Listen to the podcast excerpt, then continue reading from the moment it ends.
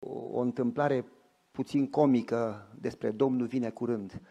M-a rugat un frate pastor penticostal să uh, vorbesc în biserica dânsului să-i ajut cu pregătirea corului. Și m-a întrebat dânsul, uh, îl chema Titus, zice, cât îmi iei să-mi faci și mie corul? Zic, nu ți iau nimic, Domnul să te binecuvinteze. M-am dus câteva duminici și făceam repetiții de cor și predicam. Și zice, ce o să vorbești tu duminica asta? Și zic, o să vorbesc despre revărsarea Duhului Sfânt înainte de revenirea Domnului sub forma ploii târzii. Ce, o, subiect nemaipomenit. Ce facem noi să impresionăm oamenii? Păi zic, nu faci nimic, că impresionează Duhul Sfânt. Și că nu m-am gândit eu la ceva. L-a chemat pe unul dintre diaconi, Matale, ai porumbei acasă, crești porumbei așa? Zice că da. Ai porumbei alb? Da. Și vreau să aduci un porumbel și în, în podul bisericii avem aici gaura aia unde trebuie să facem aerisire, avem acolo, zic, vreau să pui sub un coș un porumbel. Și tu să fii în pod. Și după ce vorbește dânsul, când ne rugăm, zicem, Doamne, dă-ne Duhul Tău, tu dai drumul la porumbel și oamenii să creadă că e un semn. A luat diaconul, a pus porumbelul sub o târnă de, de, de nuiele.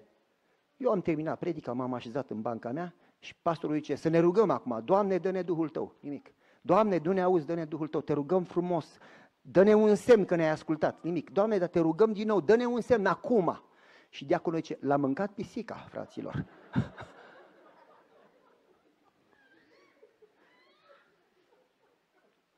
Frații mei, eu știu, asta este o, o întâmplare reală și ni se pare foarte comică. Dar dacă e să o luăm în serios, cu ce suntem noi deosebiți în sensul dorinței de a primi Duhul Sfânt? Doamne, dă-ne Duhul Tău. Amin. Ce facem noi mai mult decât alții în a lua în serios pregătirea pentru a doua venire? Noi știm că din punct de vedere omenesc, noi, în putere umană, nu ne putem pregăti. Noi nu ne putem schimba inima, nu ne putem schimba caracterul, nu ne putem sfinți noi înșine. E totul prin puterea lui Dumnezeu. Pot totul în Hristos, nu pot totul în puterea mea. Și Isus a zis, e mai bine dacă plec, că dacă plec o să vă trimit mângâietorul și El vă va conduce în tot adevărul. El vă va conduce în altă traducere din greacă în toate lucrurile. El vă va pregăti. Ce facem noi în a primi Duhul Sfânt? Ce facem noi pentru pregătirea Iisus vine curând. Vine curând. Nu, așa spune cântarea, așa credem. Vine curând. În Apocalips. Iată, eu vin curând. Credem și numele Adventist înseamnă așteptător. Credeți că Iisus vine curând? Da sau nu? Ok. Ce face să vă pregătiți? Ce face să vă pregătiți? De exemplu, soția mea, mai înainte, nu acum, acum lucrează pentru uh, AWR, înseamnă Adventist World Radio. Dar înainte avea o, o firmă micuță acasă și avea grijă de veterani de război. Soldați care veneau din război fără o mână, fără un picior, unul a venit fără stomac, săracul, i-a explodat o grenadă și s-a dus tot stomacul, avea o pungă. Ce? Soția avea grijă de ei. Și odată pe lună venea inspecția de la stat și o dată pe an inspecția de la guvern. Deci de la statul local și apoi de la federal. O dată pe lună și o dată pe an. Când venea o dată pe lună inspecția de la stat, o anunța. Venim marți la ora 2, o dată pe lună. Dacă venea inspecția federală, o dată pe an, nu anunțau. Nu știai, vine în mai sau vine în august. Vine în aprilie sau vine în decembrie. Vine lunea sau vine joia. Vine dimineața sau vine noaptea. Nu știa nimeni. Nimeni nu știa ziua sau ceasul inspecției. Și când veneau, spuneau totdeauna, pe toți care îi inspectăm, pe toți îi găsim nepregătiți. Le dăm amenzi, la alții găsim lucruri foarte grave, le închidem business-ul și ce la tine totdeauna ești pregătită. Verificăm uh, temperatura în casă e bună, verificăm uh, fire extinguishers, hidranturile de stins focul sunt bune, verificăm detectoarele de fum sunt bune, verificăm rutele de exces de, de, de ieșire din casă sunt bune, verificăm uh, uh, calitatea mâncării și data de expirare e bună, verificăm medicația, toată e bună, verificăm totul e la zi. Cum faci să fii totdeauna pregătită? Ai știut că venim? Nu, n-am știut. Cum faci să fii totdeauna pregătită, să fii gata? Păi ce mă pregătesc în fiecare zi din an, ca și cum ar fi ziua inspecției. Și nu-mi pasă când veniți. Cum faci, frate, să fii pregătit pentru când vine Domnul? Te pregătești astăzi ca și cum ar fi ultima zi. E așa sau nu?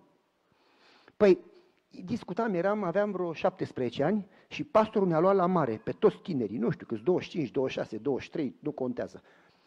Ne-a luat pe toți la mare și ne-am dus la Eforie Nord, la Techirghiol. Cine știe Techirghiol? Toată lumea. Da? Ne-am dus la Eforie Nord, am pus corturile și pastorul zice, hai să trecem lacul. Cine trece lacul not? Păi Techirghiol e mare, frate. Nu știu cât e de mare, câți kilometri e lat și câți kilometri e lung, dar e mare. Și când stai în picioare pe nisip înainte să cobori în lac, vezi eforie sud departe, se văd casele așa de mici. Oamenii nici, nici, nici nu-i vezi. Așa de departe e. Dar aia când stai în picioare, când te bagi în apă și valurile, că mai bate vântul și tu ești la nivelul valului cu capul, vezi malul ăsta, dar malul ăla nu-l vezi. Și după ce te depărtezi 5 minute de mal, 10 minute de mal, 15 minute malul e tot mai departe și din cauza valurilor nu mai vezi nimic. Și la un moment dat nu mai vezi pomii sau casele pe dreapta sau în spate că treci pe lângă ele cum înoți și sunt din ce în ce mai mici și mai departe. Nu mai vezi nimic. De jur împrejur, pentru că te depărtești, tu ești cu capul în apă și valuri, nu mai vezi nimic în nicio direcție. Decât apă și mai mergi o jumătate de oră și mai mergi o oră și mai noți o oră jumate și mai noți două ore și la un moment dat nu știi, băi, merg drept sau merg în cercuri sau am luat-o spre stânga și merg de-a lungul lacului în loc să merg spre Eforie Sud. Merg bine și te descurajezi. Și pastorul zice să vedem care dintre tineri poate să treacă în not. Păi și erau acolo câțiva Schwarzenegger și câțiva Rambo, așa aveau mușchi. Eu eram Dani De Vito, adică niciun fel de mușchi pe mine. Cine trece lacul? L-am dat telefonul lui tata. Băi, ce faci tu ca să câștigi concursul? Ce băi, fiule, mulți se duc la concurs, dar numai câțiva câștigă. Mulți dau la facultate, numai câțiva intră. Mulți se căsătoresc, numai câțiva rămân căsătoriți. Nu contează că te-ai înscris la facultate. Foarte bine. Contează să și graduezi. Adică dacă te înscrii la facultate de medicină și faci un an și cazi, ce ai câștigat? Trebuie să termini. Până n-ai luat diploma, n-ai făcut nimic. E așa sau nu? Nu contează că te duci la jocurile olimpice, oricine se poate duce. Dacă n-ai câștigat medalia, n-ai făcut nimic. Așa sau nu? Și ce tata, nu contează mă că te arunci în apă. Contează să ieși din apă. Păi zic, bine, bine, asta știu și eu. Spunem ce faci. Cum te pregătești tu ca să câștigi concursul? Cum te pregătești tu să câștigi competiția? Și tata zice foarte simplu ce lași la o parte orice distracție, orice distrage atenția și numai decât un singur gol, o singură țintă, o singură, ce uit totul și mă arunc înainte, cum spune, uit ce este în urma mea, cine, cine își amintește versetul? Și mă arunc spre țintă, uit tot, cum le spune Iisus. Dacă întâlnești pe cineva pe cale, nu-i da bună ziua, nu sta de vorbă. Așa este, așa spune Iisus. Și nu cunoști, nu vezi, nu auzi, nu, nu stai de vorbă. Tata zice, uiți tot, nu mai vorbești cu nimeni, nu mai auzi pe nimeni, nu te mai gândești la nimeni, tot ce îți distrage atenția, îi lași pe toți ca și cum ai fi mort. Zice, mergi înainte, îți faci un ritm și mergi înainte. Și poți să mori, poți să trăiești, nu te mai interesează că mori. Poți să mori. Ținta ta nu e să trăiești. Ținta ta nu e să stai de vorbă, ținta ta nu e să ai prieteni, ținta ta e una. Să ajung la capăt, să câștig cu una. Și zice, îți pui un ritm nu mai contează. Avea tata o vorbă, ori șina, ori mașina. M-ați înțeles? O singură țintă, că mor sau că trăiesc. Asta e ținta. Și pentru asta trăiesc. Asta e prioritatea vieții mele. Asta este rostul vieții mele. Pentru asta trăiesc. Și am zis, gata, băi, am sărit în apă toți. Am sărit în apă, pastorul era într-o bărcuță din aia pneumatică, mai erau doi părinți cu alte două bărci, bă, care obosești ca să nu te neci, sari în barcă. Gata. Am sărit în apă toți. Și toți ăia Schwarzeneggerii musculoși, poc, poc, poc, poc, poc, viteză. Eu m-am gândit eu ce să fac, eu n-am putere, n-am viteză, n-am mușchi, n-am... Mi-am început să cânt, ne așteaptă un cămin străucit. Pam, pa, pam, pam, pa, pam, pam, pa, pam. Pam, pa, pam, pam, pa, pam, pam, pa, pam. Ritm. Mergeam camelcu. Toți audă După ce au dat din mâini, da, da, da, da, nu puteau să respire. Eu, pam, pam, pam, pam, pam, pam, am venit din spate, i-am ajuns, i-am depășit. Ia uite, bă, ne-a depășit Lulucu, bă. Toți din nou. Au trecut pe lângă mine, pe aceea. Eu pam, pa, pam, pam, pa, pam, pam, pa, pam. I-am ajuns, i-am depășit, am trecut pe lângă ei, m-am dus, m-am depărtat. Băi, uite ce departe a ajuns la hai! Nici nu m-am ajuns din urmă. Eu, pam, pa, pam, pam, pa, pam. Bă, oprește-te și tu, ia o pauză cu noi. Ce crezi că le-am răspuns? N-am auzit, n-am văzut. Orb. Pam, pam, pam, pam, pam, pam. Băi, tu ești primul înainte, ai, ai răbdare. Pam, pam, pam, pam, pam, pam, pam, pam, pam. Unul câte unul au obosit și au sărit în barcă. Unu, doi, trei, patru, în barca a doua, în barca a treia. La un moment dat a rămas piții și cu lucru în apă, doi. Au venit cu barca lângă noi. Băi, nu mai aveți cu cine să concurați. Urcați-vă și voi în bancă. Ce credeți că le-au răspuns? Surd. Nici cu aparat auditiv n-aș fi auzit. Nimic. Pam, pam, pam, pam. Băi, tu auzi? Pam, pam, pam, pam, pam. Răspunde, mă, nu, te, ne ignori, vorbim cu tine. Pam, pam, pam, pam, pam, pam, pam, pam, pam. La un moment dat, băi, dacă ne ignoră, lasă-l în apă, să se nece, să moară, hai. Deci plecăm fără tine, dacă obosești, ce faci? Și la un moment dat m-am întors și lasă-mă, mă, în pace, du-te, dacă mor, mor, ce-i treaba ta? Be, pam, pam, pam, pam, pam, pam, pam. S-au dus. Patru ore jumate mai târziu, am ajuns și eu cu piții la malul celălalt. Ei mâncaseră, stătuseră pe plajă, se odihniseră, hai că am așteptat după tine, hai în barcă. Zic, cineva a întrebat de vorbă. Suiți-vă. Papa, am sărit în apă de la capăt. Pam, pam, pam, pam, pam. Cinci ore mai târziu eram trecut acum înapoi. Fraților, noi încercăm să facem religie cam așa. Mă ocup și de Dumnezeu, mă ocup și de cutare, mă ocup și de cutare, mă ocup și de cutare. Și ne mirăm de ce nu merge. Ori ești cu toată inima lui Dumnezeu, ori du-te acasă, că n-ai ce căuta la biserică. Că cu, pe, se zice așa, era o zicală, când ești cu fundul în două bărci, cazi între ele șteneci. Noi încercăm să fim și cu Dumnezeu și cu celelalte. Și Iisus spune, când a venit unul, Doamne, merg la biserică, țin poruncile. Și Iisus spune, vinde tot. Cât de mult trebuie să dai? Cât de mult trebuia să vândă omul ăla? Ce înseamnă tot? Ce înseamnă tot? Care dintre dumneavoastră e dispus să renunțe la tot? Hai repede, mâna, veniți aici. Faceți un contract cu biserica, dăm tot ce avem. Care? Hai, care e primul? Nu vine nimeni. ce grămadă e aici, uite cum s-au strâns cu sutele, toată lumea în față. Eu dau tot, renunț la tot cu plăcere, îi dau și viața. Care vrea să vândă tot, absolut tot, vinde tot ce ai, dă și apoi urmează-mă și îți promit că vei avea o răsplată în cer. Care vrea să dea tot? Ce-l iubesc pe Domnul cu toată inima, numai că nu dau tot. Păi atunci nu-L iubești cu toată inima. Că dacă îl iubești mai mult decât orice, ești dispus să renunți la tot. E, e așa sau nu? Da sau nu? Păi teoretic așa e, practic teoria ne mănâncă, fraților. Teoria, teoria o știm toți, practica, pardon, practica ne mănâncă. Și Iisus ce a spune? Ce a spus omului? Vinde tot. Iar tânărul ce a făcut? S-a întristat și? Și? A plecat. Ce înseamnă asta? În momentul în care nu ești dispus să renunți la tot, înseamnă că tu iubești ceea ce nu renunți, la ceea ce nu renunți, iubești mai mult decât pe Dumnezeu. Că dacă l-ai iubit pe Dumnezeu mai mult, n-ai avea nicio problemă să renunți. Și la orice lucru la care nu poți renunța, lucrul ăla e Dumnezeu tău. Pentru că la lucrul ăla tu te închini, ăla e idolul tău, pe ăla îl iubești mai mult decât pe Dumnezeu. Și dacă vrei să știi dacă ai idoli, gândește-te ce nu poți să renunți. Și la lucrul la care nu poți să renunți, ăla e Dumnezeu tău. Real, idolul tău.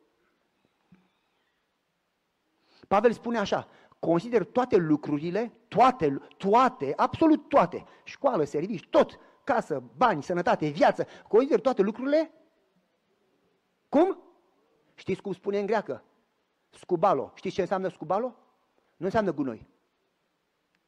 Înseamnă excremente de animal. Se folosea când vorbeai de compost, să pui în grădină și puneai bălegar. Bălegar. Consider toate lucrurile bălegar. De dragul lui Hristos. Și sunt dispus să le pierd toate. Repetă într-un verset de trei ori. Consider toate lucrurile gunoi. Sunt dispus să renunț la toate. Și de dragul lui Iisus renunț la tot. Consider toate lucrurile, absolut toate, un gunoi. De dragul lui Hristos. Îl iubesc mai mult decât serviciul, îl iubesc mai mult decât libertatea, îl iubesc mai mult decât viața.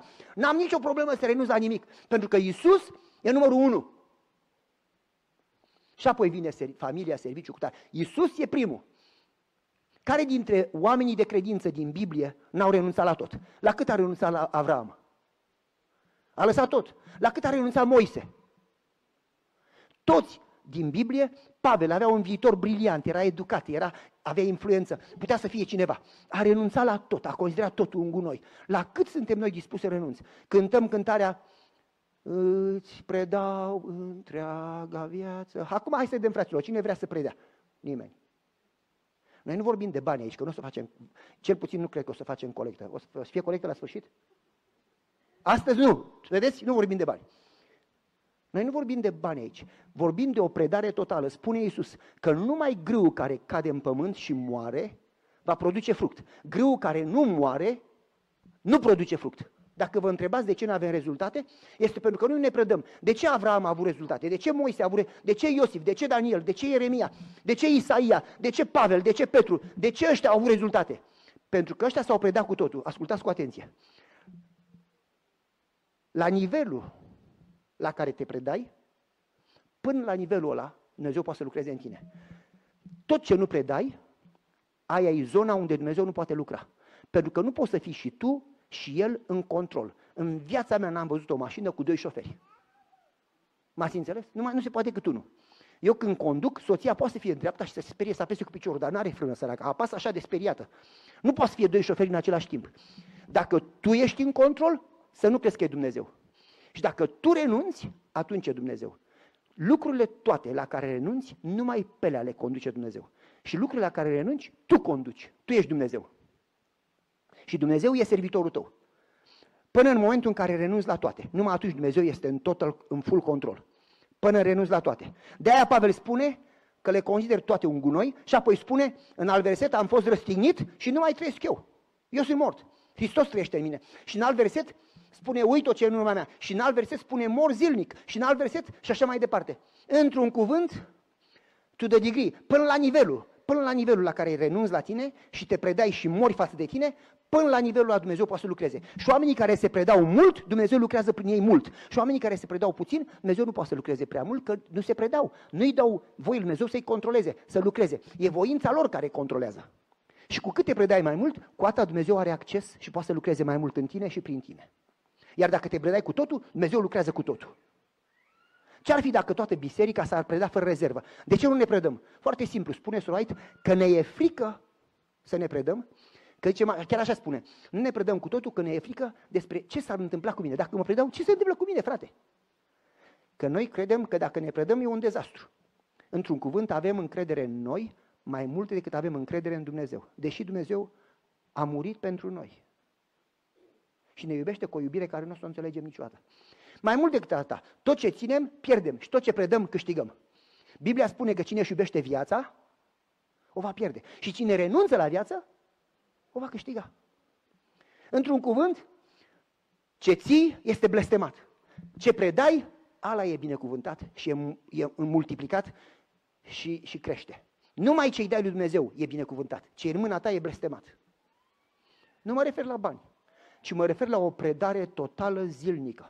Spune Sorai că predarea nu este o dată la botez, ci este o, o, o experiență zilnică. În fiecare dimineață, Doamne, mă predau cu totul astăzi. Îmi predau viața, îmi predau familia, îmi predau sănătatea, îmi predau serviciu, îmi predau fiecare secundă. Te rog din tot sufletul, condumă încât tu să fii Domnul și împăratul meu, tu să hotărăști, să nu vorbesc de la mine, să nu acționezi de la mine, tu să mă conduci în toate. Vreau să umblu cu tine. Vreau ca tu să mă conduci. Așa trebuie sau nu? Eu te dorm, frați. Ați auzit ce am întrebat? Oh, fraților, stau să mă uit, mai respirați sau ați murit? Trebuie să fiți în viață. Trebuie să predea lui Dumnezeu sau nu? Oh, s-au trezit frații. Domnul să fie lăudat că nu au murit. Cum te predai, frate? Vine Domnul. Vine Domnul în curând. Vine în curând. Vine în curând. Cum te pregătești? Uite ce spune Isus. Spune așa.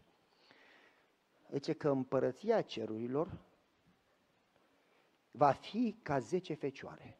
Cinci erau înțelepte și cinci erau, cum scrie? Nebune scrie, vă spun eu. În alte traduceri mai așa, mai dulce, că neînțelepte. Dar în traducerea originală zice că erau nebune, foolish, nebune. Care sunt biserica și care sunt lumea? Care e cinci și care e cinci? Hai că v-am prins. Toate zece sunt biserică, aici nu vorbim de lume. Aici vorbim de biserică. În biserică jumătate să așa, jumătate să așa. E statistica mai rea decât jumătate. Că Israelul au plecat câți din Canaan?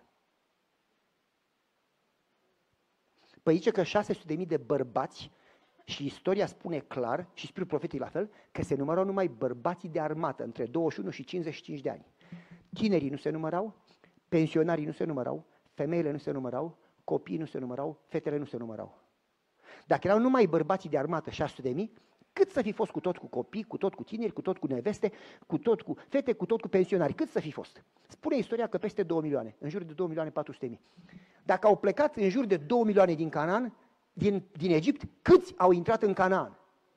Nu se poate, cred că ați greșit. Unde scrie asta? Doi? Asta e statistică foarte rea, frate. Cât suntem aici, cât o să intre în cer? Uuu! Frate, dacă ești aici și nu intri în cer, ce ai câștigat? Ce ai câștigat dacă ai servici și n-ai viața veșnică? Eu nu zic să n-ai servici, că Biblia spune că șase zile să lucrezi, absolut. Dacă n-ai de lucru, vină la mine acasă că te iau în grădină. Biblia spune că șase zile să lucrezi. Nu zic să n-ai servici. Dar oriunde te-ai duce, la servici, pe stradă, poartă-te ca un copil al lui Dumnezeu. Viața ta, nu predica ta, viața ta să vorbească. Uite să vă dau un exemplu de viață nevorbită. Nu prea înțeleg șoferii care conduc încet și pe stânga paralel cu un altul pe dreapta. Și acolo îmi trebuie răbdarea sfinților. Când conduc și văd pe câte unul cu un camion și pe câte unul cu mașina mică merge paralel camionul. Nu e nimeni în fața lor și în spatele lor kilometri întregi de mașini de coadă. Și parcă doarme la volan. Mă, omule, dă-te mă la o parte să trecem, men, dacă mergi camel cu stai pe dreapta. Nimic. Îl claxonezi, faci cu luminile pe telefon. Îl vezi că conduce și pe, pe telefon. Și răbdarea cam scurtă. Aveam biserica în nord, M-a rugat frații din Chicago să mă duc și la ei, că pastorul lor se mutase și nu aveau pastor. Păi îmi trebuia de la mine până la ei două ore de condus. Și apoi mai aveam un, un church plant, o biserică nouă plantată de curând, care era la vest. Deci predicam dimineața la mine, la 12 în loc să stau să mănânc ca oamenii normali, fugeam, conduceam două ore până la Chicago, de la 2 la 3 vorbeam la Chicago și după aceea mă suiam în mașină și conduceam 3 ore până la Monroe. Și ajungeam acolo la 6, vorbeam la Monroe. Și eu trebuia să gonesc, să zbor ca o rachetă, ca să ajung la timp. Și după ce am terminat la Chicago de vorbit, mă întreabă o soră de vorbă. Frate, stai să te întreb ceva. Soră, sunt grăbit. Nu, frate, stai să... Păi, frate, și-a vorbit sora aia de parcă a luat de la Geneza și a ajuns la Apocalips, nu se mai termina. Și când a terminat de vorbit, m-am suit în mașină, dă viteză. Conduceam, depășeam. Ajung la granița dintre Illinois și Wisconsin și era tol, unde pui bani. Pe vremea aia nu era că ai un aparat și te înregistrează când treci. Trebuia să oprești, era o pâlnie mare așa și să arunci mărunțiși. Mă înțelegeți? Așa era pe vremea aia. Pui bani. Și mă uit eu, erau șase linii. Pe prima linie cinci mașini, pe a doua cinci mașini, pe a treia patru mașini, pe a cealaltă patru. Pe linia asta doar două mașini. Wow, m-am băgat acolo. Hai că aici merge repede. Și acum, cum faci orice om grăbit, mă uit, dacă eram pe linia aia, uite ce repede, aș fi fost al doilea. Dacă eram pe linia acum, aș fi fost primul. Dacă eram pe linia aia, uite, gata, aș fi fost trecut. Pe linia mea nu mișcă. A trecut o mașină și pe aceea mașină din fața mea nu mișcă. Bă, femeie, ce faci, mă? Mișcă deodată. Ce faci, mă? Dorm la volan? Nimic. Parcă fabrica bani acum, avea mașină și făcea bani. Și stă și stă și aștept și aștept și la un moment dat în mișcă puțin, Doamne ajută, mă uit la ceas, ajunge în dreptul banii, unde se arunce banii și aruncă banii pe lângă.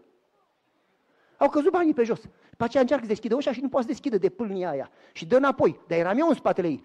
Mă claxonează, vai de bine, dau și eu înapoi, dă și altul din spatele meu înapoi, deschide ușa, adună banii și după aceea, în loc să-i pună în pâlnie, se duce, stă de vorbă cu femeia aia de la, din, din căsuța aia, de la, de la tol. Și stau de vorbă.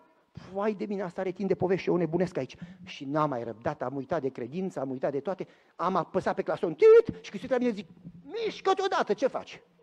Mișcă-te odată. Și mă salută frumos, așa zâmbește. Și soția zice, calmează-te că tu ești pastor. Tu ai uitat de credință, ci nu ce predice, ce trăiești, ai uitat de predica ta? Zic, n-am uitat, mai lasă-mă în pace, dacă vrei fi tu răbdătoare, lasă-mă în pace. Femeia aia se suie în mașină și pleacă. Doamne ajută, a plecat. Ajuns și eu la tol. Când s-a banii, femeia din chioș zice, stai! Zic, de ce? A plătit din fața ta, nu te răsplătești. Păi de ce a plătit, mă, pentru mine? Păi uite ce mi-a zis, îi tremurau mâinile, că a primit un telefon că băiatul i-a avut accident de mașină și că fugea la spital și că nu nimerea în geantă, tremurau mâinile și plângea, nu nimerea banii. Și când a aruncat, a aruncat pe lângă. Și zice, uite, i-am, i-am făcut semn și ce așa de răbdător mi-a făcut cu mâna așa frumos. Ea, ea credea că eu am făcut cu mâna și eu ziceam, mișcă-te bă odată. Zice, mi-a făcut cu mâna așa frumos, omul ăla e așa de răbdător, pentru că e un om atât de răbdător, vreau să plătesc pentru el. Și ce a plătit pentru tine că ai, fost, ai avut răbdare cu ea. La care soția se uită la mine și dă din cap. E una, frate, ce zici, o, happy sabat, pacea Domnului, ce mă bucur să te văd. Și alta cine ești în mașină sau acasă. M-ați înțeles? Da, da sau nu? Credința nu este, frate, ce predici. La școala de sabat toți suntem filozofi. Mai spun și eu, mai spui și tu, mai spune și dânsa, mai spune. Toți suntem teologi. Aia nu-i credința, frate. Credința este când Iisus este Domnul vieții tale. Și când oamenii care te văd spun, ăsta a umblat cu Iisus. În ăsta se vede prezența Duhului Sfânt în mod real. În viața stuia se vede bunătate, se vede răbdare. Ce ce Domnul vreau? Milă voiesc, nu? Milă voiesc. În Isaia spune, urăsc adunările voastre. Când vă rugați, vă amintiți sau nu? Când vă rugați, mi întorc capul. De ce? Aveți milă de sărac și de văduvă, aveți milă de străin, iubiți-vă unul pe altul. Iisus spune în Ioan 17, ultima rugăciune, ultima rugăciune, spune Tatăl, mă rog ca așa cum Tu și cu mine suntem una. Vă dați seama, unitatea dintre Tată, Fiu și Duhul Sfânt. Ce unitate perfectă! Așa cum noi suntem una, așa să fie ei una, să se iubească unul pe altul, să se ajute unul pe altul, ca atunci când lumea va vedea asta, va ști că ăștia sunt poporul meu, copiii mei. Păi într-o societate extraordinar de egoistă, într-o societate plină de ură și de, de, de, de fiecare pentru el, pe nimeni nu mai interesează de nimeni, poți să mori în drum, pe nimeni nu mai interesează de tine. M-am uitat, am văzut o femeie, a avut pană de cauciuc, nu oprea nimeni și era gravidă. Jiu, jiu, toți. Și băiatul meu, Gabi, zice, e gravidă, hai să oprim. A oprit, i-a pus cauciuc. L-a luat femeia în brațe, a început să plângă. Acum două zile am avut o explozie la camper. N-a oprit nimeni, am făcut cu mâna, că n-avea roată de rezervă, că ne-au pus din greșeală o roată mai mare cu două numere. Din greșeală ne-au dat o roată greșită. Și, și făceam cum era, nu oprea nimeni, a trebuit să sunăm la poliție, au venit ei și au stat în spatele mașinii, până a venit Nora cu altă mașină și ne-am dus și am luat roata care trebuie. Nu oprește nimeni, nu-l interesează pe nimeni de tine. Într-o societate egoistă, plină de ură, să vezi oameni care sunt una, nu se critică, nu se sapă, se ajută unul pe altul. Când unul e necaz, sar toți, se roagă unul pentru altul, se iubesc unul pe altul. Așa erau ucenicii. După camera de sus, cum erau ucenicii? Erau una. Atunci, spune sora White, pe condiția, spune dânsa așa, zice, cu condiția, e o condiție, cu condiția unității au primit ploaia târzie. Numai când noi suntem una, atunci Duhul Sfânt se revarsă peste noi. Când în biserică, se, în loc să critici, să sape, se iubesc unul pe altul, se respectă unul pe altul, se ajută unul pe altul. Te uiți zici, băi, societatea asta, uite așa, oamenii ăștia parcă nu sunt din lumea asta, parcă, parcă, parcă Dumnezeu trăiește, oamenii ăștia sunt diferiți. Te uiți la ei și vezi, nu trebuie nicio predică, îi vezi, se vede că ăștia umblă cu Isus. M-ați auzit sau nu? Atunci se știe că Dumnezeu cu adevărat trăiește în viața ta. Și Isus spune așa, împărăția lui Dumnezeu cum te pregătești? Foarte simplu. E ca 10 fecioare. De ce erau fecioare? Pentru că noi vorbim aici de biserică. Nu vorbim de femeia prostituată din Apocalips 13, care e îmbrăcată în roșu, vă amintiți? Și stă călare pe o fiară. Noi vorbim de femeia care este uh, fecioară și e îmbrăcată în alb și reprezintă biserica. M-ați înțeles? Toate zece erau fecioare, deci erau pure, curate. Nu s-au întinat cu alte doctrine și cu alte învățături și cu, și cu, și cu vinul Babilonului.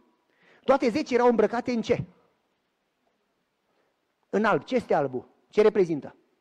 Neprihănirea, haina neprihănirii lui Hristos. Toate zece aveau ce anume? Lămpi. Ce este lampa? Ce este lampa? Psalmul 119. Cuvântul tău este o lampă pentru picioarele mele. Proverbe 6. Ce spune Proverbe 6? Zice, legile tale sunt o lumină și poruncile sunt o lampă. Așa spune în Proverbe 6. Deci, noi vorbim aici de o biserică care are neprihănirea lui Hristos, care are cuvântul lui Dumnezeu, are cele 10 porunci, are sabatul și așteaptă, că fecioarele ce făceau? Așteptau după revenirea mirelui. Așteaptă a doua venire. Ce biserică are poruncile, așteaptă după a doua venire? Ce biserică, fraților? De cine vorbim? Cred că vorbim de OZN-uri, că văd că toată lumea doarme. De cine vorbim, fraților? De noi vorbim. De dumneavoastră și de mine, de Biserica Adventistă. Clar? Toate fecioarele aveau lampă, toate fecioarele aveau lumină. Ce înseamnă dacă aveau lumină? Că aveau în lampă ce aveau? Ulei. La început, toate au avut ulei. Când s-a botezat, toată lumea, voi, îmi predau întreaga viață, toată, mă predau ție, Doamne, când s-a botezat. După ce s-a botezat, 10 ani mai târziu nu se mai predă chiar atâta, că e ocupat cu alte lucruri. Când intră în apă, plânge. După, iese, după ce iese în apă, se duce acasă la bătaie cu nevasta. Toți au lampă, toți au doctrinele, toți s-au botezat, să sperăm. Toți au ulei, toți au lumină. Când se botează, la început, fecioarele, când încep să aștepte mirele. Dar după un timp, mirele întârzie. Și câți dintre ei, ca ai cinci deștepți, au fost treji și ai cinci neînțelepți au adormit. Câți au adormit? Câți au adormit? Toate? Păi să zicem că numai 9 din 10, dar una era trează și aia una suntem noi. Câți au adormit? Adică dumneavoastră sunteți parte din fecioare sau nu? Păi înseamnă că dormiți. E așa sau nu? Că în Biblie ce toți. Înseamnă că dormiți. Dar ce, ce se mai zi de mine? Ce înseamnă despre mine? Că și eu sunt tot parte. Înseamnă că și eu dorm, nu? Toată lumea doarme. Păi uite ce spune aici paragraful. Spune așa, auzi. Auzi, prin Sleeping Disciples, prin ucenicii care dorm, este reprezentată o biserică întreagă care doarme, înainte de a doua venire. Când? O biserică care doarme când? Înainte de a doua venire, exact când ar trebui să fim treji. Și auziți ce aici? Asta este în Testimonii, volumul 2, pagina 205. Iisus este la ușă. Asta e la pagina 337, volumul 2. Ascultați. Iisus este la ușă. Bărbați și femei trăiesc în ultimele ore ale Harului. Totuși, sunt nebuni. Auzi ce zice aici spirit profetic. Ce și pastorii n-au putere să-i trezească pe membri. De ce? Virgulă? Pentru că și ei dorm. Zice, pastorii care dorm predică la membrii care dorm. Wow! Adică și eu dorm. Că și eu sunt pastor. Ce înseamnă, frate, că uite, eu nu dorm. Mă uit la fratele pastor, dânsul nu doarme. Uite la el, e treaz, a alergat săracul, a fost la, la două biserici azi. Nu doarme. Uite, mă uit la dumneavoastră, nu văd pe nimeni sfărăind. Când eram mic, stăteam la balcon, aveam un tub, un tub și aveam boabe de orez în mână și mă uitam de la balcon, vedeam cine doarme, când fratele pastor predica. Și îl împușcam cu orez în cap. Tup, tup. Și oamenii doar simțeau puf, în cap și se uitau și se trezeau și eu aveam menirea să-i trezesc în timpul predici, cu orez. Dacă m-am mă uit, n-am orez și nu doarme nimeni. Așa că n-am cum să vă trezesc. Dar aici paragraf spune că toți dorm, incluzând de, la, de sus până jos, toată lumea doarme. Ce înseamnă asta? Ce înseamnă asta? Ce înseamnă că dorm? Dacă fecioara e un simbol, dacă lampa e un simbol, dacă uleiul e un simbol, dacă lumina e un simbol, ce înseamnă dormitul? Că și asta e un simbol. Păi putea să, putem poate să însemne că suntem inconștienți de urgența timpului în care trăim. Într-un cuvânt, dormim. Domnul vine și, cum se zice, ce țara arde, și baba se piaptănă. Adică suntem inconștienți că trăim ultimele secunde ale istoriei, în care ar trebui să ne pregătim cu toată inima, să ne consacrăm cu toată inima, să, să, să, să fim trup și suflet pentru Dumnezeu, să fim gata. Suntem inconștienți. Într-un cuvânt, suntem ca și cum ar fi adormiți. Spune Sorai că satana are interesul să ne țină ignoranți, să ne țină nepregătiți. Păi satana nu-l deranjează, frate, că vii la biserică. Și farisei mergeau. Nu-l deranjează că mănânci brocoli. Poți să mănânci, nu-l deranjează pe satana. Nu se sperie nici de ustroi, dar de brocoli. Pe satana nu-l deranjează că matale dai zecimea. Trebuie să dăm zecimea sau nu? Absolut! Dar nu înseamnă că dacă ai dat zecimea, se sperie satana de tine și fuge. Dar pe satana îl deranjează când te rogi și te consacri cu totul lui Dumnezeu. Că atunci Dumnezeu lucrează în viața ta. Într-un cuvânt trebuie să te consacri, nu mai e timp să te joci religie. Nu e timp să te joci jocuri cu Duhul Sfânt. Ori cu toată inima, ori afară. Pentru că Iisus spune, cine nu-i cu mine, e împotriva mea. Dar somnul poate să însemne și altceva. Când Iisus era în corabie și a fost furtună, ucenicii se luptau și Iisus dormea. Și ucenicii, băi, nu-ți pasă că pierim. Și sora îi spune în istoria lumii că Iisus dormea, virgulă, pentru că era conștient că este în mâna Tatălui și că este în siguranță. Se simțea în siguranță, pentru că Tatăl e în control. Și Tatăl nu-l va lăsa să se scufunde. Se simțea în siguranță. Un alt exemplu. Petru e pus în pușcărie. Și Petru ce făcea în pușcărie? Se culcă. Păi farisei planuiau mâine dimineață să-l omoare și Petru se culcă precum un bebeluș. E confortabil. Și spune în cartea Faptul Apostolilor că Petru știa că Dumnezeu e în control și că dacă Dumnezeu îngăduie ceva, nu se întâmplă nimic fără permisiunea lui. Și de aia s-a simțit liniștit. Ce înseamnă somnul? Poate cumva să însemne o stare de liniște, o stare de siguranță. Cum îi auzeai pe izraeliți, suntem copiii lui Avram. Suntem poporul ales. Ați auzit vreodată prin biserica adventistă zicând, avem adevărul. Ați auzit așa vreodată? Avem adevărul. Cu aroganță. Noi avem adevărul. Noi ținem sabatul. Noi mâncăm tofu. Noi știm sanctuarul.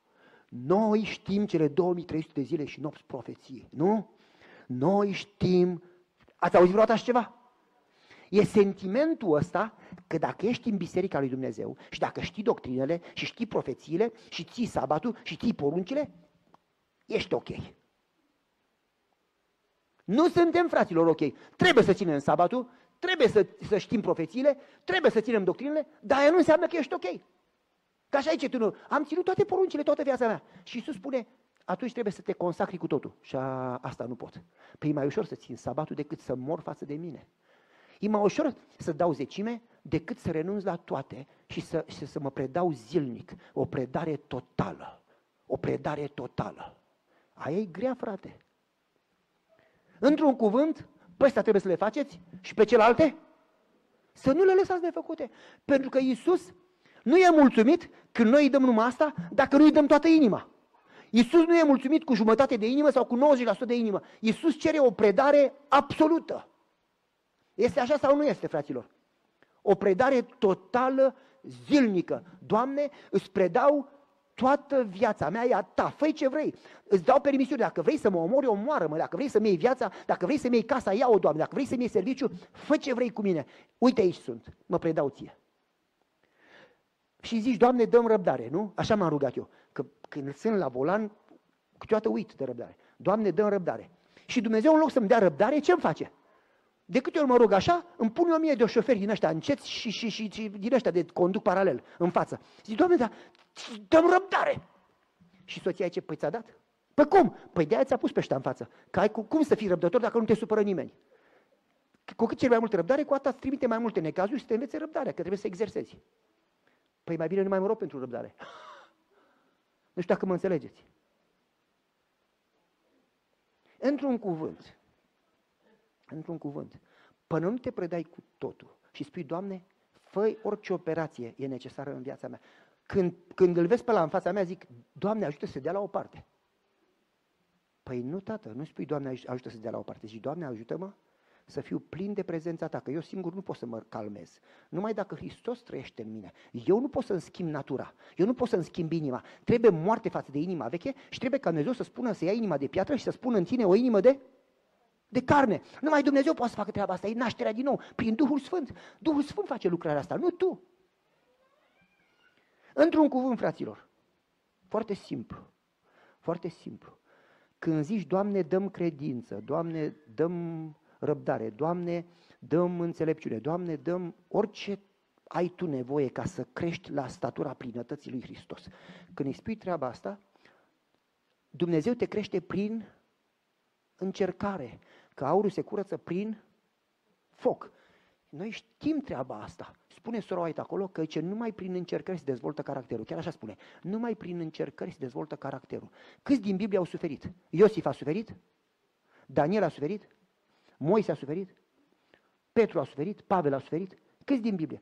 Că, așa spune, însă caracterul se dezvoltă prin încercări. Și noi zicem, Doamne, dezvoltă-mă. Și pe aceea când Domnul dă încercări, zic, Doamne, te rog să rezolvi încercarea asta. În loc să zici, Doamne, nu-mi place necazul, dar dacă Tu l-ai îngăduit, că nu-i nimic fără să îngădui Tu, nu se întâmplă nimic. Până și satana când l-a atacat pe Iov, n-a putut. S-a dus la Dumnezeu. Dumnezeu i-a zis, până aici poți să mergi, dar de aici încolo nu. Viața nu poți să o atingi. Ce înseamnă asta? Chiar dacă Dumnezeu nu te atacă, Dumnezeu îngăduie. Dacă Dumnezeu nu doarme, dacă Dumnezeu nu e în vacanță, dacă Dumnezeu știe tot și are putere totală, și dacă Dumnezeu a îngăduit, înseamnă că ai nevoie de asta. Și atunci de ce spui, Doamne, te rog să, să dai la o parte încercarea asta. Nu vreau să beau paharul ăsta. În loc să zici, Doamne, nu-mi place, dar dacă Tu ai îngăduit, înseamnă că spune Biblia în Romani 8 că toate lucrurile, câte de multe, câte? Toate. Cât, cât înseamnă toate? M-am uitat în greacă, am tradus cuvântul toate din greacă. Știți cum se traduce? Toate. Toate lucrurile, absolut toate, toate, toate, toate, toate, prin tot ce treci, lucrează împreună spre binele tău. Și atunci, în loc să zici, Doamne, te rog să dai la o parte necazul ăsta, să zici, Doamne, nu-mi place, dar te rog, ajută-mă să învăț lecția necesară pentru ca să cresc. Că dacă nu înveți lecția, trebuie să repezi clasa, frate. Dacă înveți lecția, nu mai trebuie să repezi clasa. Doamne, ajută-mă să cresc. Prin încercarea asta, prin operația asta, să cresc. Chiar dacă mă doare. Cam asta ar trebui să fie rugăciunea. Și după ce cresc, dacă e voia ta, te rog să dai la o parte și necazul. E așa sau nu? Frații mei, înapoi, toate fecioarele adorm. Când se aude strigarea, marea strigare, iată mirele vine, câte fecioare se trezesc? Numai ale înțelepte sau toate? Toate.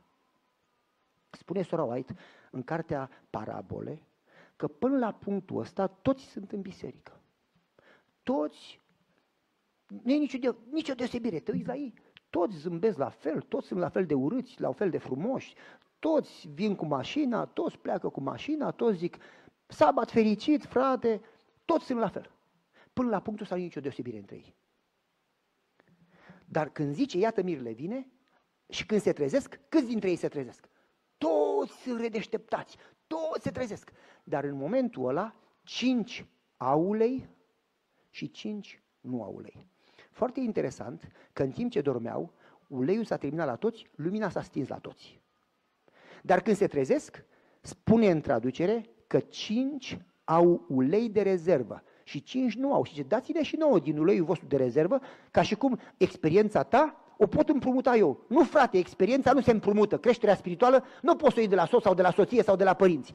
Dacă tu n-ai umblat cu Hristos, faptul că soția a umblat cu Hristos nu te ajută. Unul va fi luat și unul va fi pentru că tu personal trebuie să-L cunoști pe Dumnezeu. Dacă tu nu-L cunoști pe Dumnezeu, nu te ajută că soția sau soțul cunoaște. Nu te ajută.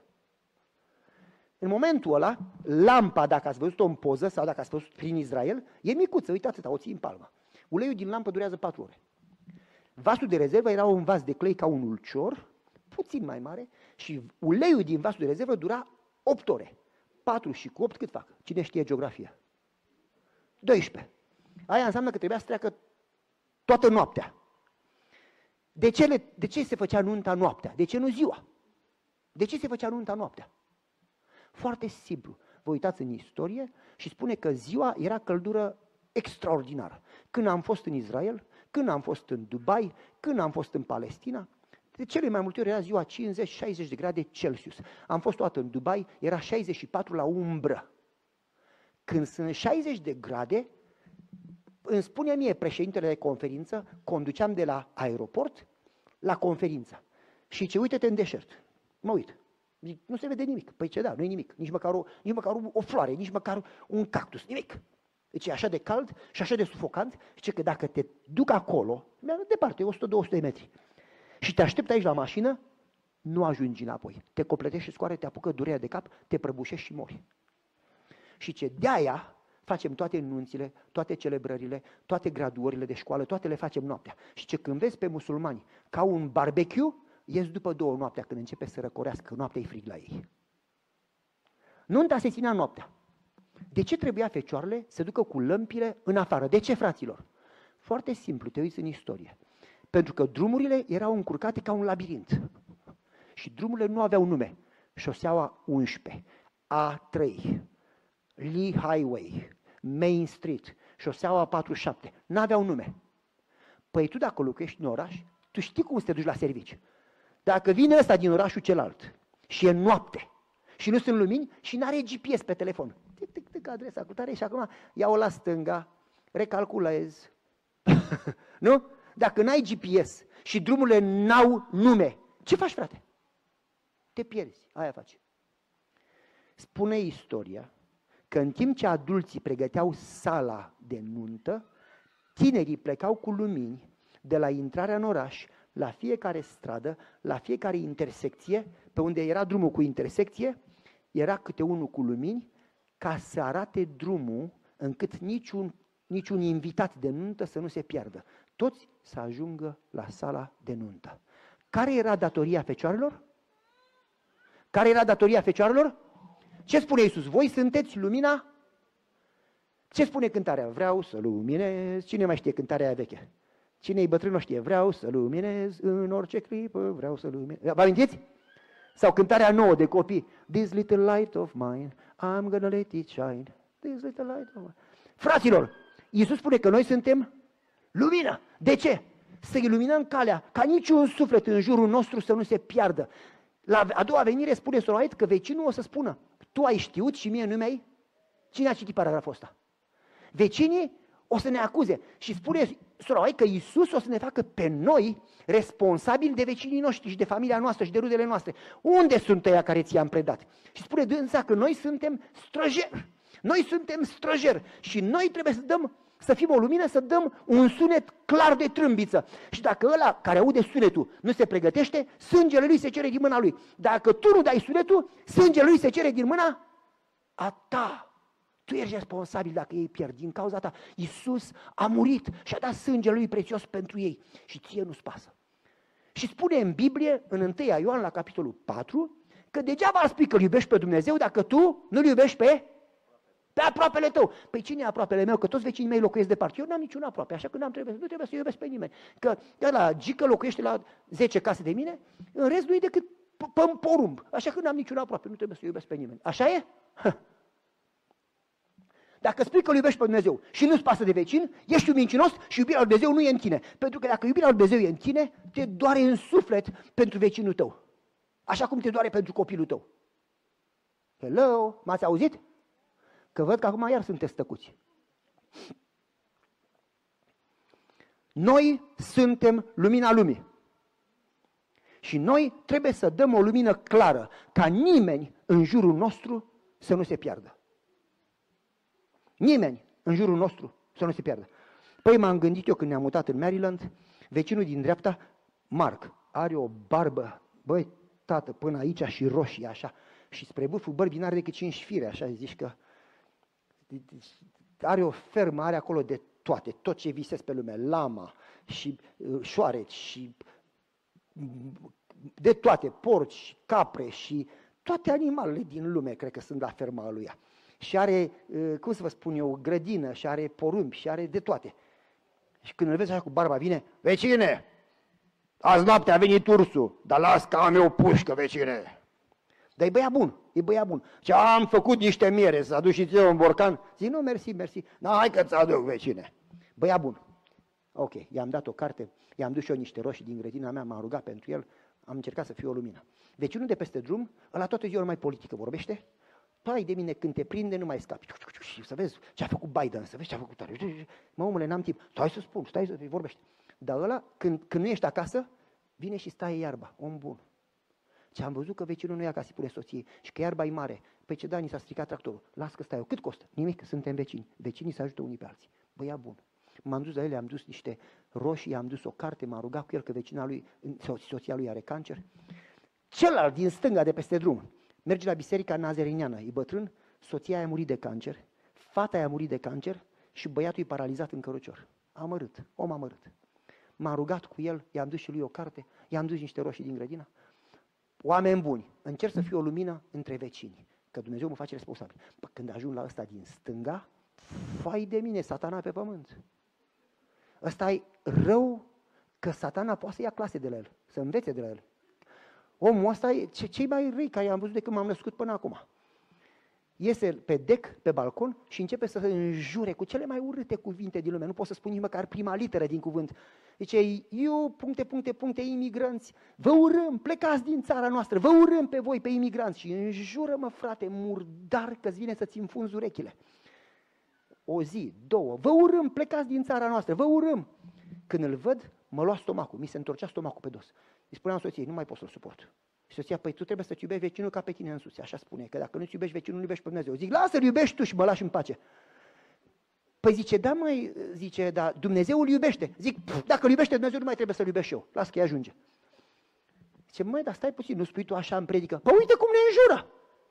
Păi da, mă, dar tu te-ai rugat pentru el. Că spune Iisus că și păgânii își iubesc prietenii. Dar noi trebuie să ne iubim? Zice, rugați-vă pentru cei ce vă blastămă. Auzi? Zice, te-ai rugat pentru el? Zice, lasă-mă în pace, roagă-te tu pentru el.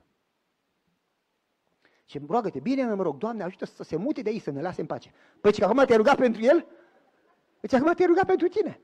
Deci bine, Doamne, ajută-l pe nenorocitul ăsta să pocăiască, să mă, că mă doare capul de el. Păi nici acum nu te-ai rugat pentru el, trebuie să-l iubești. Și aoleu, pe cum să-l iubesc pe ăsta? Și ce soția?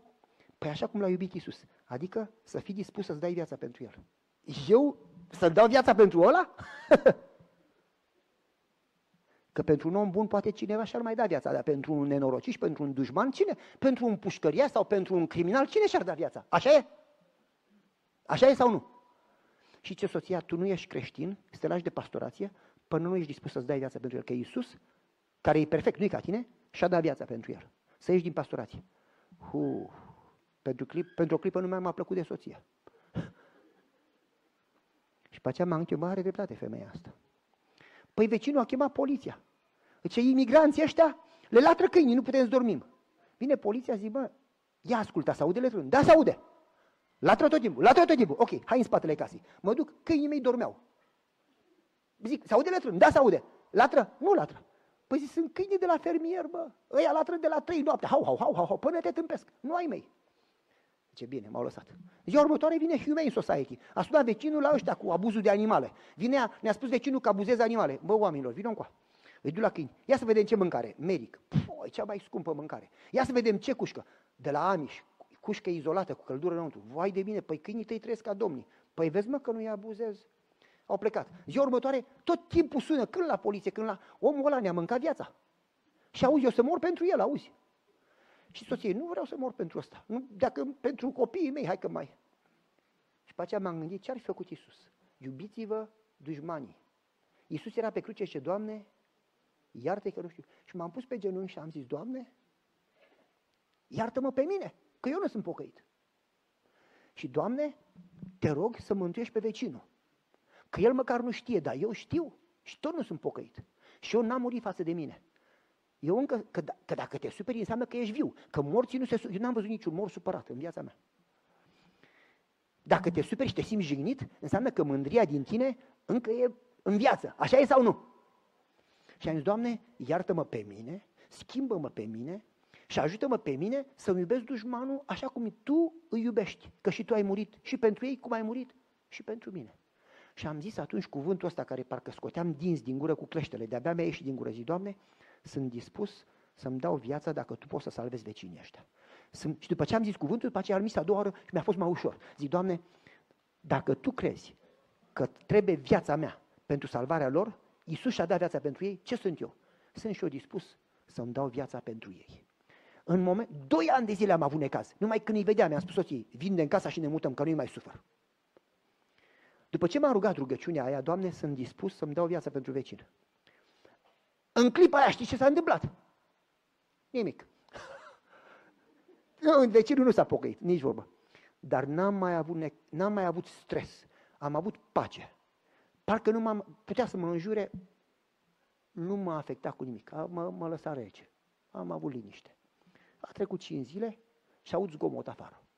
Când mă uit afară, în loc de doi câini erau patru. Câinii mei se jucau cu câinii vecinului rău. I-au scăpat câinii, au trecut peste proprietate, au venit la noi. Mă duc la ei, iau niște trituri, nu știu cum se numesc în, în, în română, când le dai așa câte o bunătate. Iau niște trituri, mă duc la ei și le dau. Uite aici, cuțu, cuțu, hai, veniți, ba, papi, hai, cam, cam am papi. Îi mângâi, îi iau în brațe, mă joc cu ei. Cine credeți că apare? Vecinul. Caz meu, ieșea fum pe nări. Se uită la mine și când vede câinii lui la mine, înmărmurește. A înghețat. Eu îl văd, îi fac cu mâna și au câinii. Hai acasă, hai acasă, cam am papi, cam am, hai, hai să mă. Îi trec peste proprietate și zice, o să sun poliția? De ce? Păi au trecut câinii mei la tine. Nu mai lasă-i să treacă, nu. Au făcut vreo prostie? Nu au făcut nimic. Zic, vină puțin. De ce să vin?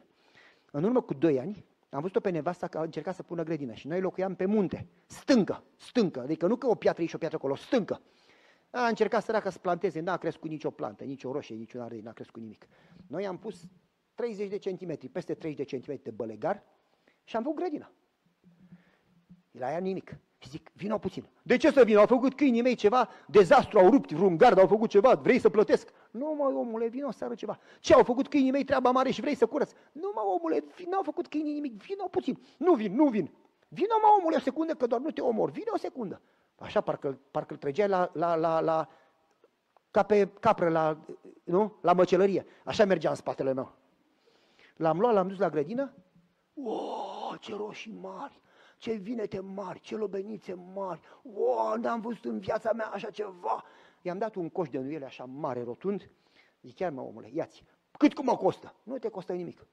A luat două roșii, a luat un castravete, un ardei și a luat-o la fugă. Stai o clipă! Vrei să-ți plătesc? Nu mă omule, stai. Și i-am pus roșii, i-am pus ardei, i-am pus castravete, i-am pus vinete, i-am pus ocra, i-am pus brocoli, i-am dat o loveniță, i-am dat doi pepeni. Nu putea să le care. Zice, poți să-mi sun nevasta. Păi tu îmi cer mie voie să sun nevasta ta? Sună, treaba ta ia telefonul, zice, zice Hani, vină la vecin. Și ea zice, o aud la telefon, care vecin? Zice, știi tu. și ea zice, la imigrant? Și ce da. Și zice, is it safe? Adică, ești în siguranță? Ca și cum eu, zice, is it safe? Și el zice, da, stai liniștită. Zice, să iau băiatul cu mine. Fiusul e înalt de 2 metri și e în armată. Vă dați seama. Și că să iau băiatul cu mine să mă apere. Ce nu mă sta liniștită. A venit cu băiatul după ea. Când vine ea, zice, hai să vezi. Unde? Zice, hai încoa. O ia după bărbatul, eu cu ei și o ce la grădină. Zice, wow, n-am văzut niciodată așa ceva. Zice, ce ai făcut? Zice, n-am făcut nimic. Îi dau și ei un coș, pune. Păi nu, că deja a luat bărbatul un coș. Ia măi femeie. Păi n-avem ce să facem cu ele. Ia mă, faci conserve, faci bulion, dai la rude, dai la vecini. Ia mă, că noi, la noi se strică, avem prea multe. Am dat la toți vecinii, numai vouă nu. Păi dar de ce dai? Păi așa fac vecinii. Așa fac vecinii, se ajută unul pe altul, se iubesc unul pe altul, se vizitează unul pe altul, se roagă unul pentru altul. Asta e datoria noastră, să ne iubim unul pe altul. N-a vrut să ia. A stat pe loc, a făcut pauză, a pus capul în jos. M-am apucat eu și am umplut și coșul, două coșuri pline. I-am umplut coșul, i l-am pus în brațe, l-a pus jos și a început să plângă. Și de ce faci tu treaba asta? Că noi te-am urât. Noi ți-am făcut viața amară, am chemat poliția, de ce faci tu treaba asta? Zic, nu mă, nu mă urăști, doar că nu mă cunoști, stai liniștită. Dar de ce faci treaba asta? Pentru că suntem vecini și suntem creștini și datoria noastră e să ne iubim unul pe altul, să ne ajutăm unul pe altul, să ne rugăm unul pentru altul. Nu să ne facem viață grea unul altul. Și zice, te rog să ne ierți. Zice, eu sunt bolnavă, iau un pumn de pastile, că nu pot să dorm, mă duc la doctor în fiecare săptămână. Și când aud un câine atunci ceva, zic, băi femeie, uite care e treaba. Dacă vreodată auzi câinii mei să-mi spui că mă duc și opresc, îi bag în casă, numai ca să stai tu liniștită. Să-mi spui că eu fac tot ce pot să te ajut. Și zic, uite, hai să mă rog pentru tine. Și am făcut o rugăciune, Doamne, te rog frumos, ajută pe femeia asta să se vindece și să poată dormi noaptea. A venit și m-a luat în brațe, auzi? Până atunci mă înjurase. M-a luat în brațe. Și pe aceea spune, sunteți cei mai buni vecini care i-am avut roată. Dintr-o dată așa, puf. Și pe aceea a început să-mi povestească. Mi-a povestit, cred că a vorbit 45 de minute, mi-a povestit toată viața ei de parcă eram prieten de o viață, parcă ne cunoșteam așa cum eram. Dintr-o dată s-a schimbat tot. Cum știe lumea că tu ești Cum ești tu o lumină? Tu cunoști pe vecin. Cum îl cheamă? Sau nu te interesează? M-ați înțeles sau nu? Cât timp petrești tu? Mare lucru! Uite, vă dau exemplu din Vietnam sau din China. Se roagă, Doamne, ce pot să fac eu pentru vecini? Și Domnul a inspirat, du-le o pâine. Ia omul și ce? Femeia. Și ce? Am făcut două pâini, una pentru mine și vreau să-ți dau o pâine. Cine crezi că refuză o pâine proaspătă sau două roșii din grădină? Nu refuză nimeni. Adică, uite, aduceți-l la mine și vă promit că nu refuz. S-a dus și ce, uite, s-a adus o pâine și vreau să mă rog pentru tine. În situația asta, în societatea asta, cu virus, cu economie proastă, cu tot, tot, tot ce se întâmplă, cu războaie, oamenii sunt stresați. Noi am făcut probă. A mers o echipă de la Comisia Generală, 2000 de case. Câți credeți că au refuzat rugăciunea? Vreo 97% au acceptat. Vrem să ne rugăm pentru voi. Chiar vă rugăm, rugați-vă. Pentru ce? Uite, soția mea și-a serviciu. Uite, copilul meu e în droguri. Uite, am diabet. Uite, toată lumea, rugați-vă pentru noi. Lumea e stresată, mai fraților. Nu ne e mai frică să ne rugăm pentru ei decât le e lor frică să ne rugăm pentru ei. Nu știu cum să vă spun. Cei mare lucru să oferi o pâine și o rugăciune. Nu trebuie să-i ții un studiu biblic. Trebuie să te duci la el să spui, măi frate, vreau să mă rog pentru tine. Atât. Vă dau, n-am, nu avem timp, timpul s-a dus în sfârșit. Vreau să, sunt experiențe unde vă dau istorie concrete, unde s-a dus din vecin în vecin cu pâine și rugăciune și la un moment dat a crescut de la o persoană la 250 de membri. A plantat o femeie bătrână, o biserică, că se roagă din casă în casă cu vecinii și le duce câte o pâine. Mare lucru. Dar noi cere puțin sacrificiu, puțin timp. Dar noi nu suntem dispuși, că nu avem timp, că am alte priorități. Dar îl iubesc cu Domnul din toată inima. Vai cât de mult îl iubesc pe Domnul, așa simt o emoție, ca un curent în inimă și tremur când îl iubesc. Băi, frate, dacă îl iubești pe Domnul, îl iubești pe vecinul tău. Îl iubești pe fratele tău din biserică. Dacă îl iubești pe Domnul, te doare în suflet, așa cum îl doare pe Isus pentru vecin. E așa sau nu? Atunci îl iubești pe Domnul. Păi da, dar mă duc la biserică și mănânc tofu. Poți să mănânci și brocoli, care e treaba?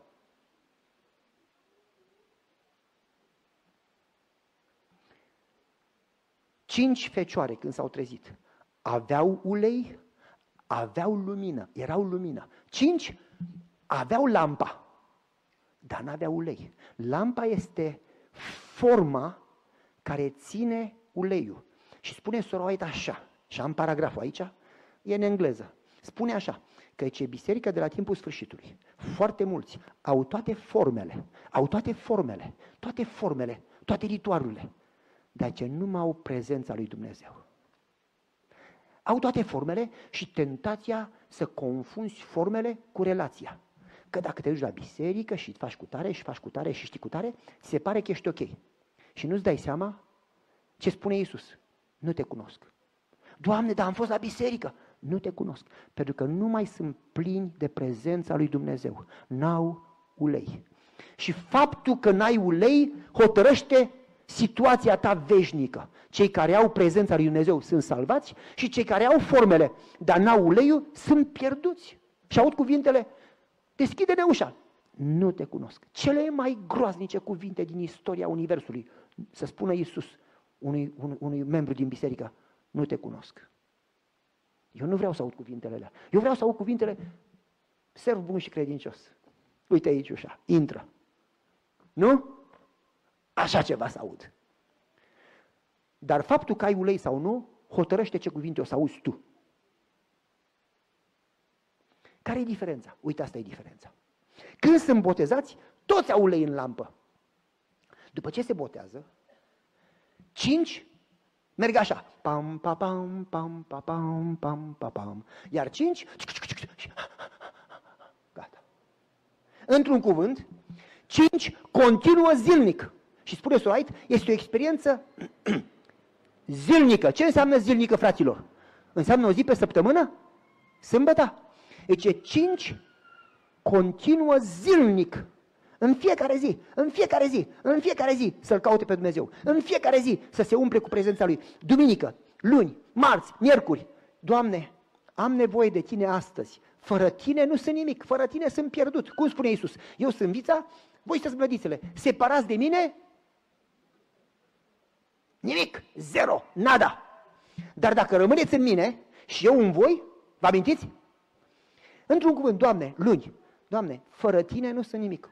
Umple-mă cu uleiul Tău, umple-mă cu Duhul Sfânt, umple-mă, am nevoie de tine, te doresc mai, cum un cerb dorește, o căprioară dorește izvorul de apă, așa sufletul meu te dorește pe tine. Te rog, Doamne, vino în viața mea, vino în inima mea, vino în familia mea, te rog, Doamne, nu vreau să te țin la ușă, te rog, Doamne, din suflet, te chem cu tot sufletul, vino.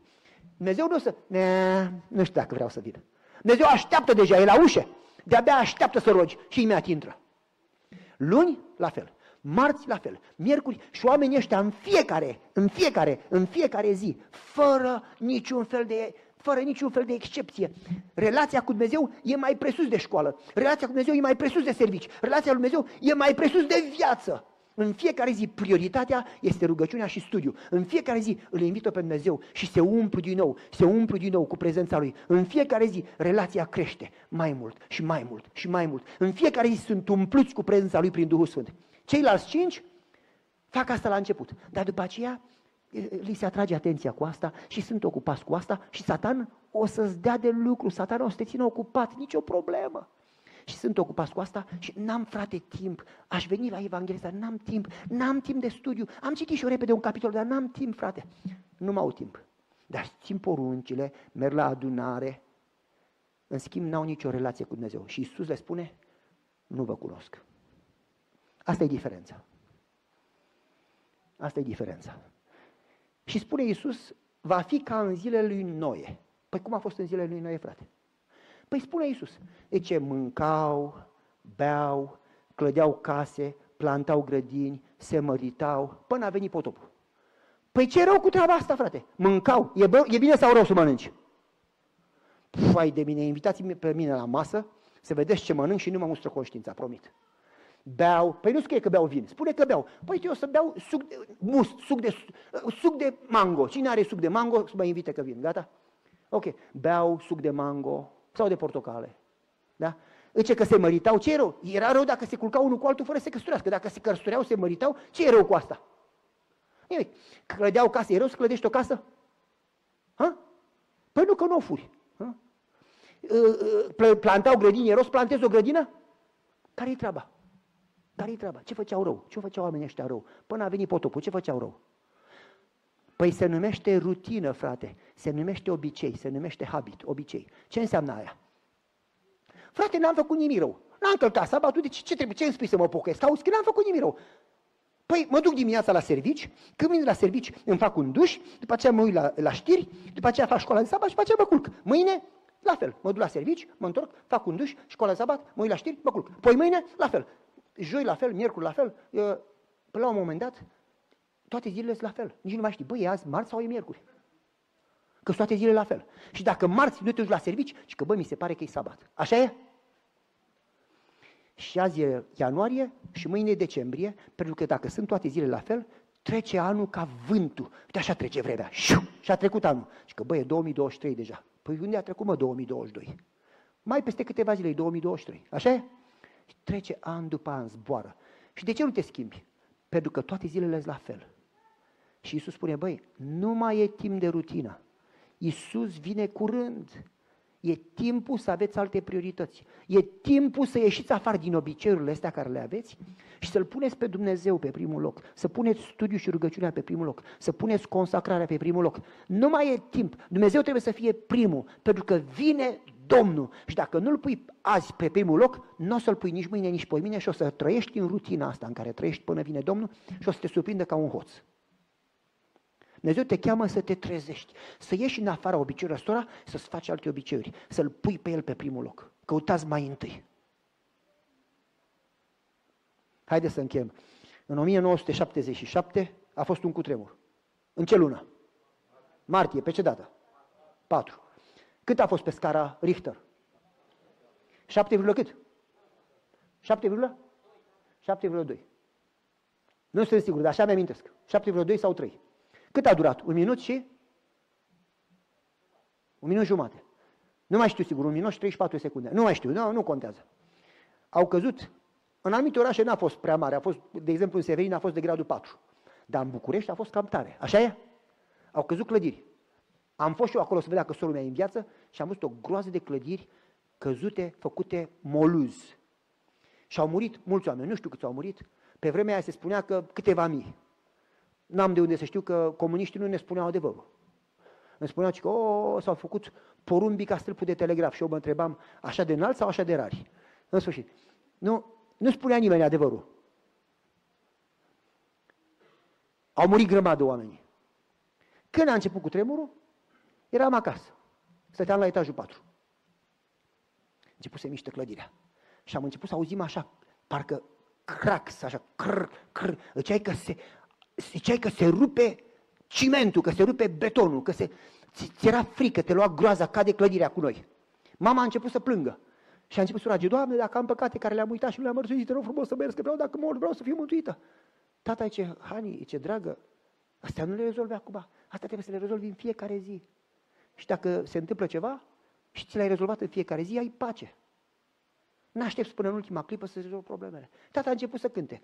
Stânca mântuirii tu, către tine vin acum. Și mama ce, cum poți să cânti în timpul cu tremurul? Și tata zice, păi te deschid gura și vine așa natural.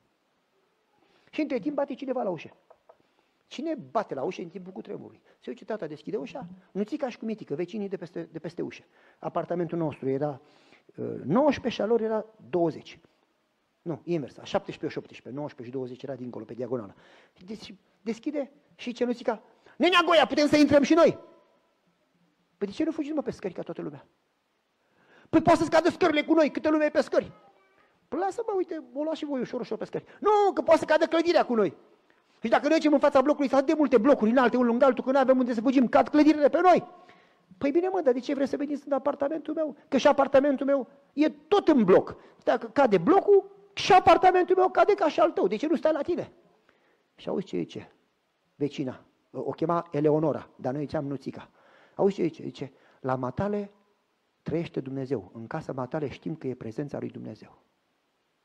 Ce noi am văzut, ce matale te duci din vecin în vecin și le dai miere și te rogi cu ei, matale te auzim cum cânti în casă, vă auzim cum faceți altarul de dimineață. Cine mai face altarul de dimineață? Auzi, ce e aia? Vă auzim cum faceți altarul de seară, vă auzim cum vă rugați, vă auzim cum vă rugați pentru vecini. Pe noi ne impresionează câteodată când vă rugați în sufragirie, că se auzea prin blocurile de beton pf, și când vorbea vorcinul în șoaptă se auzea, vă amintiți? Cine locuia în blocuri din alea.